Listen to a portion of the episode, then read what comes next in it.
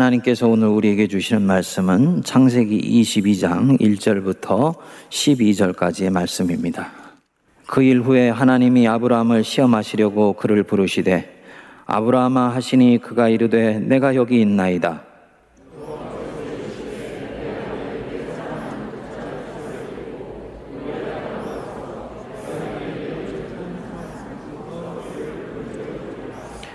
아브라함이 아침에 일찍이 일어나 나귀의 안장을 채우고 두 종과 그의 아들 이삭을 데리고 번제에 쓸 나무를 쪼개어 가지고 떠나 하나님이 자기에게 일러 주신 곳으로 가더니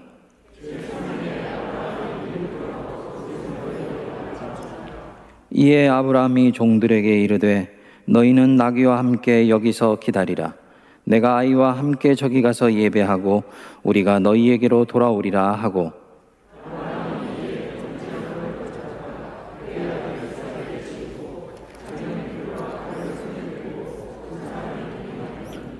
이삭이 그 아버지 아브라함에게 말하여 이르되 내 아버지여 하니 그가 이르되 내 아들아 내가 여기 있노라. 이삭이 이르되 불과 나무는 있거니와 번제할 어린 양은 어디 있나이까?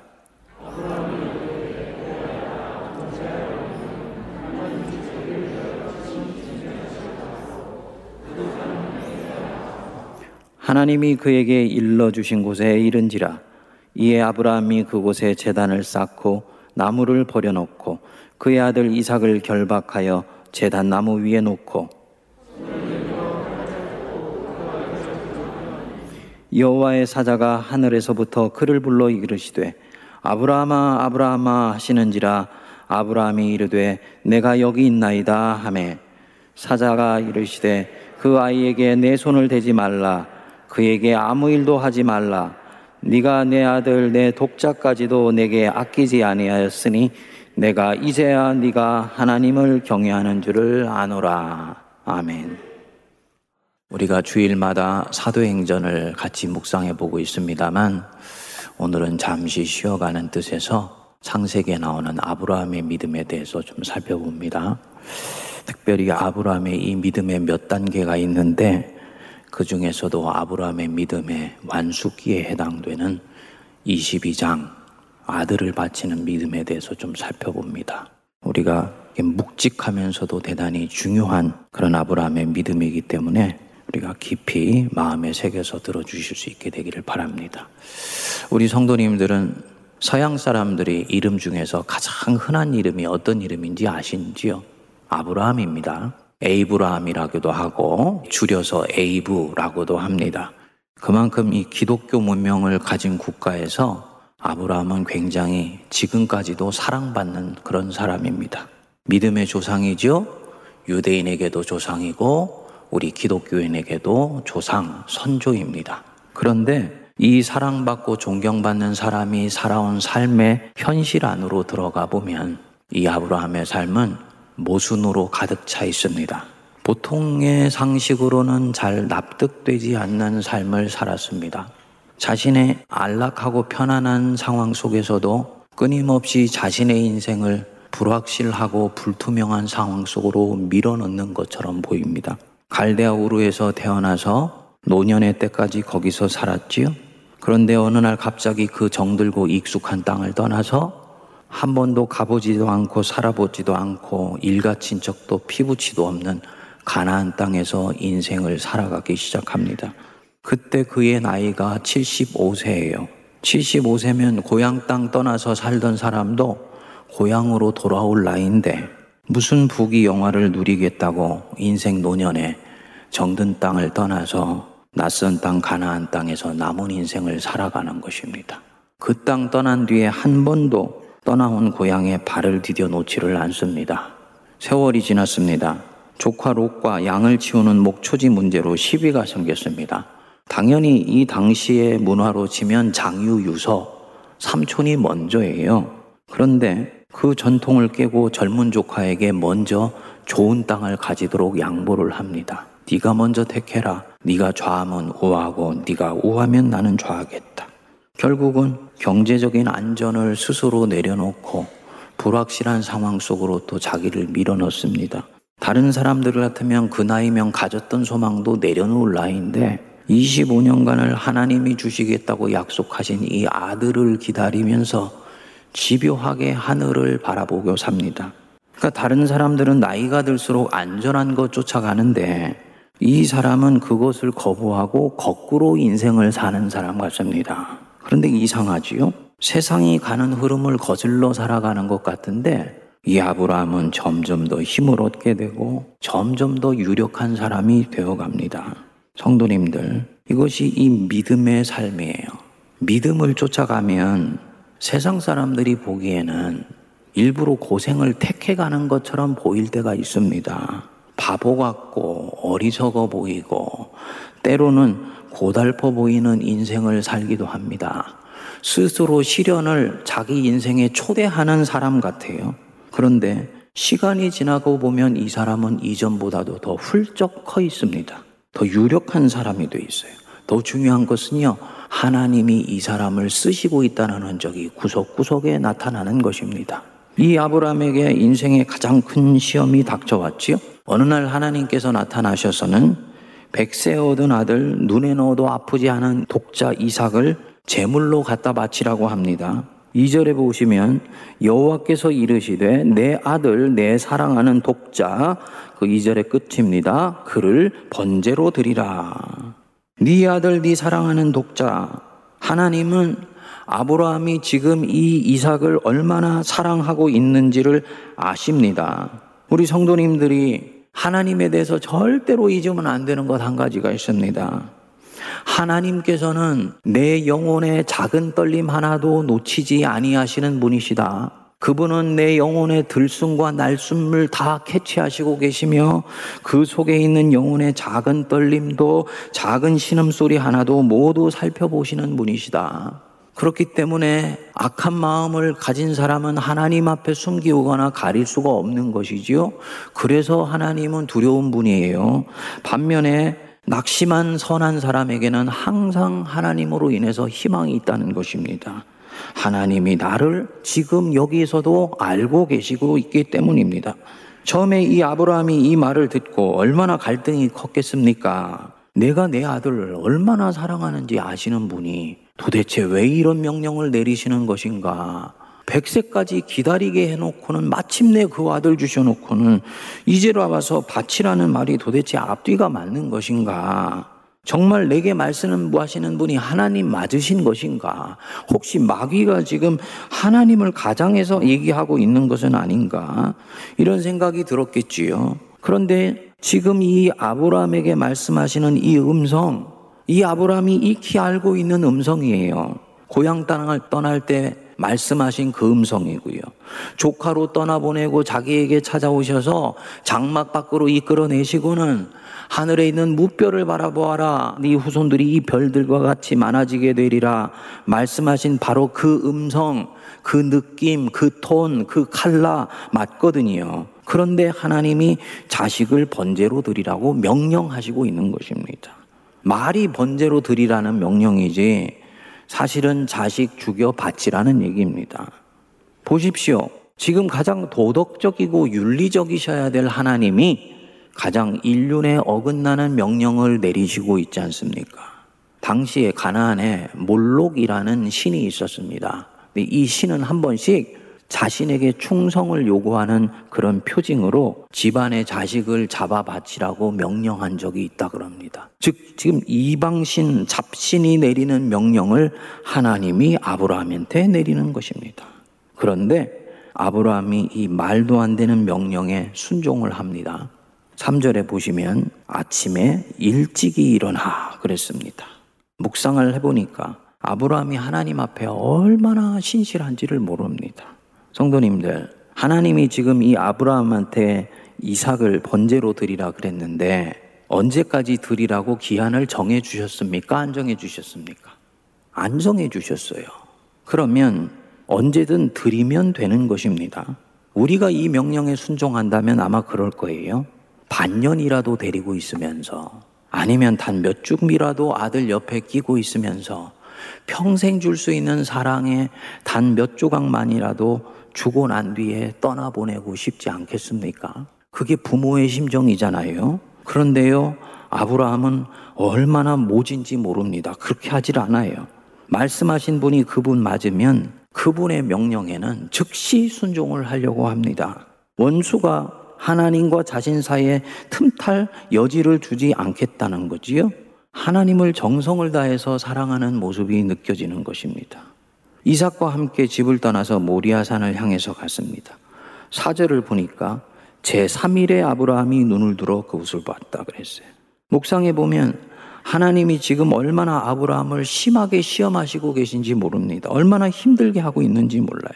집을 떠나서 한 시간 거리에서 제사를 드리라 한다면 한 시간 전에 결심한 힘으로 얼마든지 결행을 하게 될 것입니다. 그런데 3일 거리예요. 그 사이에 온갖 잡생각이 수억 번을 들어왔다가 나갔다 하게 될 것입니다. 결국은 마음을 바꿔놓기에 충분한 시간입니다. 그런데 아브라함은 그 수없이 떠오르는 생각을 털어버리고 또 털어버리면서 처음 마음 먹은 대로 결행을 하는 것입니다. 그리고 자기가 하려는 일 방해받지 않으려고 종들을 떨궈 놓고 자신과 이삭 단둘이 이 모리아에 있는 산을 향해 올라갑니다. 아마도 둘 사이에 묘한 침묵이 흘렀겠지요. 그러는 가운데서도 침묵을 깨면서 이 아들이 아버지에게 묻습니다. 7절에 보시면 아버지 불과 나무는 있는데 번제할 어린 양이 어디 있습니까? 이 말을 듣는 아버지의 심정이 어땠을까요? 아마도 가슴이 무너져 내리는 마음 아니었겠습니까? 마음을 추스리면서 8절에 보면 대답합니다. 내 아들아, 번제할 어린 양은 하나님께서 자신을 위하여 준비하시리라. 하나님께서 자기를 위해 준비하신다. 어떤 주석학자의 책을 보니까 아브라함이 실제로 하나님께서 아들 이삭은 살려주시고 번제할 어린 양을 따로 준비하셨다는 건 믿고 이렇게 한 것이다. 라고 대답을 하더라고요. 아주 실망스러운 해석입니다. 지금 이 단계 22장에 와 있는 아브라함의 믿음이 뭔지를 전혀 모르는 소치예요. 믿음이 작을 때는요, 결과를 예상하고 좋은 결과가 올 것을 기대하면서 결단을 내립니다. 나중에 그런데 믿음이 자라서 참 믿음에 이르게 되면 결과는 그다지 중요하지 않습니다. 하나님이 내게 하도록 명령하시고 나에게 말씀하셨다. 이것만이 중요한 거예요. 하나님이 자기에게 말씀하신 것 틀림없으니까 아브라함은 지금 그렇게 하는 것일 뿐입니다. 그래서 자식을 실제로 칼로 치려고 했죠. 그리고 바로 이 지점이 아들까지도 하나님이 말씀하신 것에 순종해서 드리려고 하는 바로 이 지점이 아브라함이 전혀 다른 삶의 영역으로 승화되고 초월되는 순간입니다. 이때까지 아브라함이 하나님을 믿을 때 자기 자신을 통째로 내걸고 믿지는 않았습니다. 도덕적이고 윤리적으로 약간 어려움은 있지만 삶의 축이 근본적으로 흔들리는 믿음까지는 가지 않았어요. 그런데 지금 이 단계 오면은 하나님 절대 신앙으로 완전히 옮겨와 있습니다. 기독교 철학자인 덴마크의 키에르케고르가 이것이냐 저것이냐는 책에서 바로 이 아브라함의 신앙을 일컬어서 도덕적 실존에서 신앙적 실존으로 전진하는 순간이다. 그렇게 이야기를 했습니다. 지금 이 아브라함이 여태까지 싸웠던 자기 인생을 스스로 부서뜨릴 수도 있는 그런 자리로 자기를 밀고 가고 있는 것이 보이시는지요? 이 아들 이삭, 이게 그냥 아들이 아니잖아요. 자기 인생의 금자탑이지 않습니까? 자기 신앙의 꽃봉오리예요. 그 이 아들은 이 아브라함에게서는 이제 남은 인생의 모든 것입니다. 자기가 얼마 있어 흙으로 돌아가고 나면 이 아들이 자신을 이어서 믿음의 싸움을 싸워갈 사람입니다. 그러니까 인생의 미래이고 자기 자신의 모든 것이라고 할 수 있는 것입니다. 그 인생의 금자탑을 스스로 밑으로부터 무너뜨리려고 하는 것입니다. 지금 얼마나 이 아브라함이 자기 인생을 불확실하고 불투명한 상황으로 밀어놓고 있습니까? 불행하게 만들려고 하고 있는 거예요. 믿음을 빼놓고 보면 바로 그런 상황입니다. 그런데 이 아브라함은 지금 기꺼이 그렇게 하려고 합니다. 왜냐? 그 어떤 것도 하나님보다 중요한 것은 없기 때문입니다. 어떤 것도 하나님보다 중요한 것은 없어요. 어떤 것도 우리 성도님들 인생 속에서 하나님보다 중요한 것은 없습니다, 주님. 고백할 수 있는 우리가 되기를 바랍니다. 지금 이 사람은 키르케고르가 말한 것처럼 상식을 뛰어넘습니다. 도덕을 뛰어넘습니다. 정말 세상도 나도 간 곳 없고 구속하신 주님만이 그 순간에 보이는 거예요. 신앙생활하면 상식 중요하지요.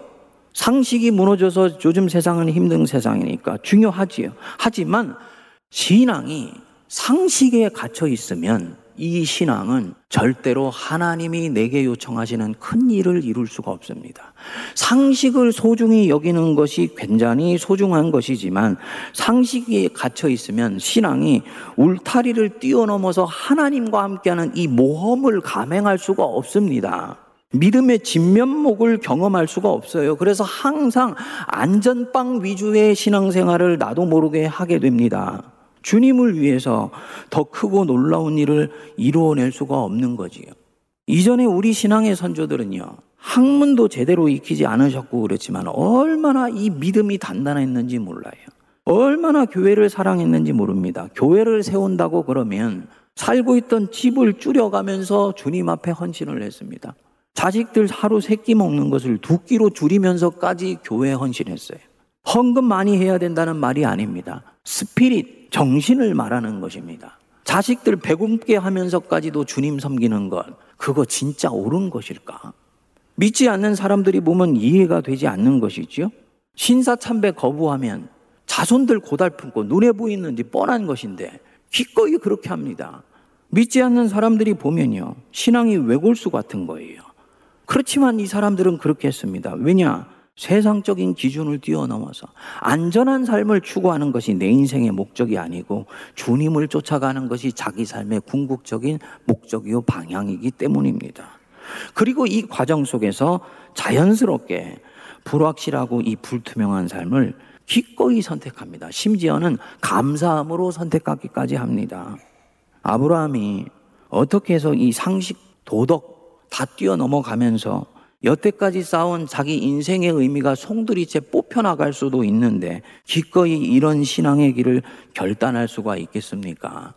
12장부터 우리가 묵상을 쭉 해보면 이 사람이라고 해서 특별한 사람이 아닙니다. 우리하고 아주 성정이 똑같고 못한 부분도 있어요. 신앙의 초기에 반복해서 실수한 것을 성경은 낱낱이 추적하고 있습니다. 가나안 땅에 기근이 오니까 애굽으로 피해 갔지요. 그런데 애굽에 가서 가만히 보니까 자기 아내 사례가 경국지색의 미모를 가지고 있는 거예요. 아이쿠야, 아내 때문에 오히려 내가 이 땅에서 해를 받을 수도 있겠구나. 그러니까 아내한테 말을 했죠. 누가 묻거든 내가 당신 남편이라고 하지 말고 오빠라고 얘기하세요. 얼마나 바보 같은 행동입니까? 아들 주신다고 했는데 더 이상 기다리질 못하니까 슬그머니 하갈하고 같이 동침을 하여서 이스마엘을 낳습니다. 가문이 얼마나 불화를 겪는지 몰라요. 근데 이랬던 사람이 창세기 22장에 오면 완전히 다른 사람이 되어버렸습니다. 사실은 다른 사람이 된 것이 아니고 그가 영적으로 성장한 것이지요. 하나님과 동행하면서 그분을 알아가면 그분에 대해서 점점 깊이 신뢰하게 됩니다. 우리 성도님들 중에 가끔 보면 하나님 믿음 갖게 해주세요. 제 믿음 키워주세요. 이렇게 기도하는 성도님들이 계세요. 정말 귀중한 기도세요. 근데 믿음이 커지는 가장 지름길이 있는데 그게 뭐냐면요. 하나님이 지금까지 나를 어떻게 인도해 오셨는지, 하나님이 지금까지 나를 어떻게 독수리 날개로 업어 여기까지 오게 해주셨는지를 묵상해 보십시오. 내 인생 속에 하나님의 흔적이 보이지요? 그러면요, 주님이 얼마나 신뢰할 만한 분인지를 내가 마음에 확신하게 됩니다. 그러면 자연히 믿음은 자라가게 돼요. 믿음은 주관적 확신이 아니에요. 심리적인 결단이 아닙니다. 입술을 깨물고 잘 믿어야지 한다고 잘 믿어지는 것 절대로 아닙니다. 믿음은 뭐냐? 살아계신 하나님을 신뢰하고 그렇기 때문에 그분의 말씀에 담백하게 순종하려고 하는 것. 이게 믿음입니다. 그러니까 하나님을 알아가면 알아갈수록 이분을 신뢰하게 되고 사랑하는 마음을 갖게 됩니다. 그러니까 인생의 세월이 녹리고 갈수록 신앙인은 점점 하나님을 사랑하게 되고 점점 하나님을 신뢰하게 되면서 믿음도 자라가게 되는 것입니다. 바로 이 아브라함이 그랬던 거지요. 어려움에 처할 때마다 기가 막힐 웅덩이에서 나를 건져주신 하나님, 자기 인생을 신실하게 이끌어 주시고, 자기 자신보다 더 자기의 속을 잘 아시면서 때로는 깨우쳐 주시고, 꾸짖어 주시고, 변화시켜 주신 이 하나님 생각하니까, 이분 생각하면 정말 신뢰하는 마음이 드는 것입니다. 그랬던 가운데 99세 태가 끊긴 사례가 임신하는 것을 보고해요. 이 아브라함이 하나님에게 완전히 매료되어 버렸습니다. 요즘 말로 하면 뿅 가버린 것입니다. 오해 마십시오. 자신이 그토록 원했던 아들 주셨기 때문이 아니라 약속하신 것을 끝까지 기억하고 계시다가 지키시는 이 하나님 보면서 그분의 인격과 신실하심에 마음이 다 빼앗겨 버린 것입니다. 여기까지 가면 이분이 입에 떨어지는 그 어떤 말도 이제 신뢰하게 됩니다. 그래. 하나님의 말씀은 반드시 이루어지고 그분이 내게 말씀하시는 것은 옳은 것일 뿐만 아니라 내게 가장 좋은 것이다. 믿으시 바랍니다. 하나님이 내게 말씀하시는 것은 옳은 것일 뿐만 아니라 내게 가장 좋은 것이다. 그리고 이 경제에 이르게 되면 세상이 만들어 놓은 세상 기준에 옳고 그른 것을 뛰어넘습니다. 살고 죽는 것을 뛰어넘어요. 그리고 이 믿음은 안전을 먼저 생각하지 않게 됩니다. 이렇게 하면 어떤 결과가 올까? 이걸 먼저 생각하지 않습니다. 힘들어지면 어떻게 하지? 이것을 생각하면서 판단하지 않습니다. 혹시 일이 잘못되어서 인생이 꼬이게 되면 더 힘들어질 텐데 어떻게 하지? 염려하면서 판단하지 않습니다. 왜냐? 결과는 하나님의 몫이기 때문입니다. 결과는 하나님의 몫이에요. 그래, 내 인생을 안전하게 지키시는 분은 오직 여호와 하나님이다. 이 말씀을 실제로 믿는 거예요. 시편에 말씀했지요. 내가 평안히 눕고 자기도 하리니 나를 안전하게 살게 하시는 이는 오직 여호와이시니라. 나를 안전하게 살게 하시는 이는 하나님인 것을 믿습니다. 성도님들, 나를 안전하게 살게 하시는 이는 하나님이신 것 진짜 믿습니까? 혹시 들어놓은 보험 아닌가요? 내 통장 안에 두둑히 쟁겨놓고 있는 캐시 아닌가요? 내가 지키고 있는 건강, 명예, 세상 사람들이 안전하게 나를 지켜주는 것이라고 말하는 그 무엇 아닌 거예요? 아니라는 거예요. 나를 안전하게 살게 하시는 이는 하나님이시다. 그래서 육체의 안전을 위해서 또 영혼의 안전을 위해서 주님 뜻이 있는데 그것을 외면하고 엉뚱한 길로 가는 바로 그 자체가 자기 인생을 위험에 빠뜨리고 있는 것이라고 그는 생각하게 돼요. 확실하고 안전한 삶을 위해서 믿음을 포기하는 자체가 오히려 위험한 선택이라고 믿기 시작합니다. 그래서 이 믿음을 가진 사람은 하나님이 지금 내게 무엇이라고 말씀하시고 있는 것이지? 지금 이 상태에서 바른 믿음은 어떤 것인지? 라고 묻고 그 양심과 하나님의 뜻을 따라 결정하는 것을 모든 것보다도 우선시하게 됩니다. 처음부터 이 믿음을 가질 수 있는 것 아니에요. 믿음은 씨앗과 같아서 자라는 것이라고 말씀을 드렸어요. 내 믿음이 자라려면 낮은 단계에서부터 조금씩 조금씩 나를 하나님께 맡기는 훈련을 해봐야 됩니다. 조금씩 조금씩 하나님께 나를 걸어야 됩니다. 그 걸어보게 되면 믿음은 좋은 것일 뿐만 아니고 때로 내게 불편을 가져다 준다는 것도 경험하게 됩니다. 불확실하고 불투명한 상황을 선택해야 된다는 것도 알게 돼요. 그리고 그것이 예수님이 말씀하시는 좁은 문이라는 걸 압니다. 거기 안에서 고생도 합니다. 그런데요, 나중에 보면 그 고생은 다 유익이 있고 하나님이 나를 결국은 그 불확실하고 불투명한 상황 속에서도 가장 안전한 곳으로 새롭게 이끌어 가시는 것을 확인하게 됩니다.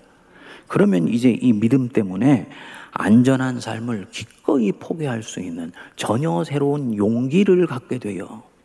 이게 바로 그리스도인의 삶입니다. 이런 신뢰는 우리 주변에 이미 굉장히 많아요. 주의를 성수하기 위해서 요즘 같이 살기 힘든데 중소상공인이 가게 문을 닫습니다. 성도님 괜찮으세요? 주일 오후라도 문을 열고 경제 활동을 하셔야 되는 것 아닌가요? 아닙니다, 목사님. 주일은 주일로 주님 앞에 드리고 주님 앞에서 안식합니다. 그렇게 얘기하죠. 지금 불확실하고 안전하지 않은 삶을 이 사람이 선택하고 있지 않습니까? 왜 이렇게 합니까? 그리스도인이기 때문에. 그리스도인은 그렇게 하는 것이기 때문이에요.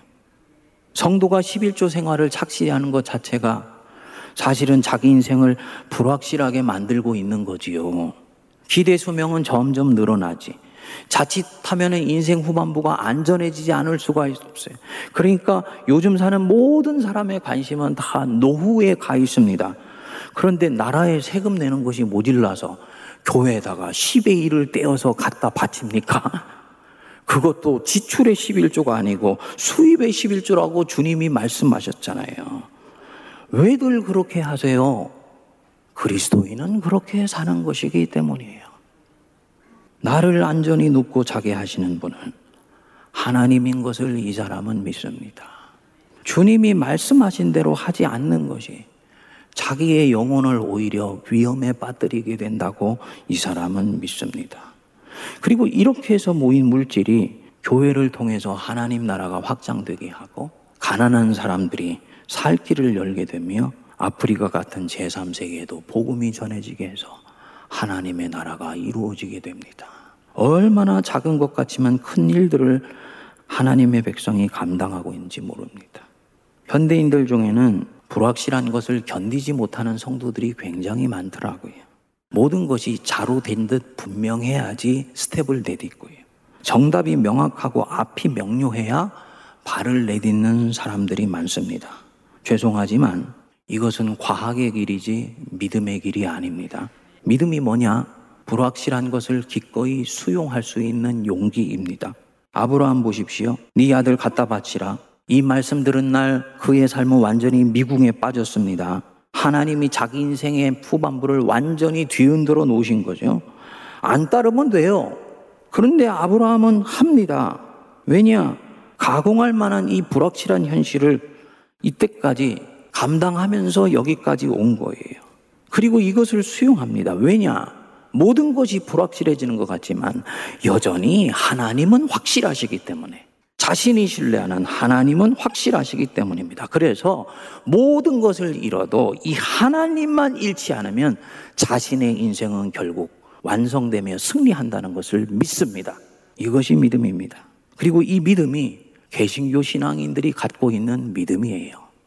종교개혁자 루터가 중세교회에 저항하면서 개혁을 단행하니까 결국은 교황이 루터를 이단의 딱지를 붙여가지고 파문을 하게 됩니다. 당시 교황의 우호적이었던 독일 제국의 황제 칼 5세가 보름스에 국회를 소집을 하고는 신변을 안전하게 지켜주겠다고 약속을 하면서 루터를 소환을 하게 됩니다. 프리드리히 선제후라고 루터의 후견인을 하는 사람이 있었어요. 지금으로 치면 지방자치단체 장이지요. 그리고 친구들이 절대로 거기에 가면 안 된다. 너를 잡아 넣으려고 하는 일종의 덫이다. 하면서 못 가도록 권면을 했습니다. 그랬더니 루터가 말했습니다. 보름스의 지붕에 기왓장만큼이나 마귀들이 나를 기다린다 할지라도 나는 거기에 가겠다. 그리고는 결국은 그곳을 가게 됩니다.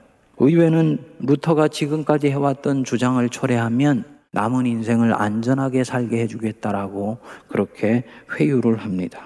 루터가 하루만 나에게 시간을 주시오. 생각하고 기도해 보겠소. 그리고는 그 다음날 와서 역사에 남는 유명한 말을 했습니다. 나는 성경과 정상적인 이성에 의하여 정죄되지 않는 한 내가 말한 어떤 것도 철회하지 않겠다. 나의 양심은 하나님의 말씀에 사로잡힌 바 되었고 내가 인용한 성경 말씀에 순종하고 있다. 양심을 거스리며 어떤 일을 하는 것은 불안하고 위험스러운 일이다. 나는 여기에 서 있다. 나는 달리 어찌할 수가 없다. 하나님이여 나를 도우소서. 아멘. 아주 유명한 말입니다. 안전하게 살겠다고 양심에 거스리며 하나님의 말씀에 거슬러 생각하고 행동하는 것은 오히려 불안하며 위험스러운 일이다. 나는 달리 어쩔 수가 없다. 왜 달리 어쩔 수가 없나요? 이때까지 해왔던 것 안 하면 되는 것이죠. 그런데 왜 달리 어쩔 수가 없다는 것입니까? 이전에 말해왔던 바대로 양심과 신앙에 따라 지금도 같은 방식으로 말하는 것이 바로 자기 자신이기 때문인 거예요. 그것이 그리스도인인 루터이기 때문에 그리스도인 루터가 아닌 다른 방식으로 안전하게 살겠다고 처신하는 것은 더 이상 루터 자신이 아니라고 보고 있는 것입니다. 들어가 보면 하나님을 배반하는 행동이라고 보았겠지요. 아마도 루터가 그 밤을 새면서 많은 고민을 하지 않았겠습니까? 이럴까 저럴까 그러는 가운데서 결국 다른 선택을 하면 그것은 더 이상 내가 아니다. 나는 달리 어찌할 수가 없다. 하나님, 내가 여기 있사오니 당신께 내 인생을 던지오니 하나님이여 하나님의 뜻대로 이끌어 주옵소서. 이게 이 마지막의 고백이었습니다. 그리고 이날 세상의 처세수를 루터가 뒤집어 버렸죠. 그리고요, 자신이 불투명한 미래 속으로 내어 던져지게 됩니다. 하나님이 이렇게 루터가 하나님 앞에 결단했으면 하나님이 잘 이끌어 주셔야 될 거잖아요. 근데 그 뒤에 스토리가 기가 막혀요. 프리드리히 선제후가 이 루터가 고향으로 돌아가는 길에 해를 당할까봐 결국은 루터를 중간에 납치를 해서 자기 성에서 안전하게 보호하도록 숨기게 됩니다. 그리고 그 순간부터 루터는 아무것도 할 수가 없게 돼요. 설교도 할 수 없게 되고 아무것도 할 수 없게 되면서 루터는 엄청난 우울증에 시달리게 됩니다. 본인이 쓸모없는 인간이 되었다고 생각을 했어요. 어느 날요. 쓸모없는 인간이 되었다고 생각하는 자기 자신을 푸념하면서 하나님 앞에 도대체 왜 이렇게 하시는 겁니까? 물었을 때 안에서 성령의 음성이 들려왔습니다. 네가 지금 할 수 있는 것이 무엇이냐? 성경을 번역하는 것이다. 그래서 이때 이 프리들이 이 선제후의 성에 숨어 있는 가운데서 인류 역사상 처음으로 라틴어 성경을 모국어로 번역하는 위대한 일을 하게 되는 거예요. 하나님이 일하시는 거 보면요. 이 소름이 끼칠 정도로 이 한 사람의 인생을 이렇게 몰아가는 경우가 계세요. 여러분, 우리가 바로 그 순간에 노인받게 되었을 때 저항하시면 안 돼요. 이 손길은 뿌리칠 수가 없습니다. 주님이 나를 쓰시려고 하시기 때문이에요. 주님이 내 인생을 통해서 한번 모험을 하시려고 했을 때는 그것은 내가 밀쳐낸다고 내가 피할 수 있는 것이 아닙니다. 아브라함을 지금 하나님께서 쓰시려고 이러시는 거잖아요. 그러니까 어떻게 반응합니까, 아브라함이? 주님, 내가 여기 있나이다. 내가 듣겠나이다. 주의 말씀 앞에 아주 단순하고 담백하게 반응합니다. 그리고 이 믿음이 세상을 구원하는 믿음이 되었습니다. 성도님들, 이 믿음의 자리로까지 나아가서 하나님을 기쁘게 해드리고 내 인생을 보석처럼 주님 앞에 올려드리실 수 있게 되기를 바랍니다. 기도하겠습니다. 오늘도 살아 역사하시는 하나님 아버지, 네 아들 갖다 바치라. 말씀하시는 주님, 그분이 이때까지 나를 이끌어 주신 주님인 것을 믿고 알았을 때, 주님, 내가 주의 뜻대로 준행하겠나이다. 하나님 앞에 단순하고 담백하게 고백하며 따라가게 하시고, 하나님의 일을 이루어 드리는 저희가 되게 하여 주옵소서. 예수님 이름으로 기도하옵나이다. 아멘.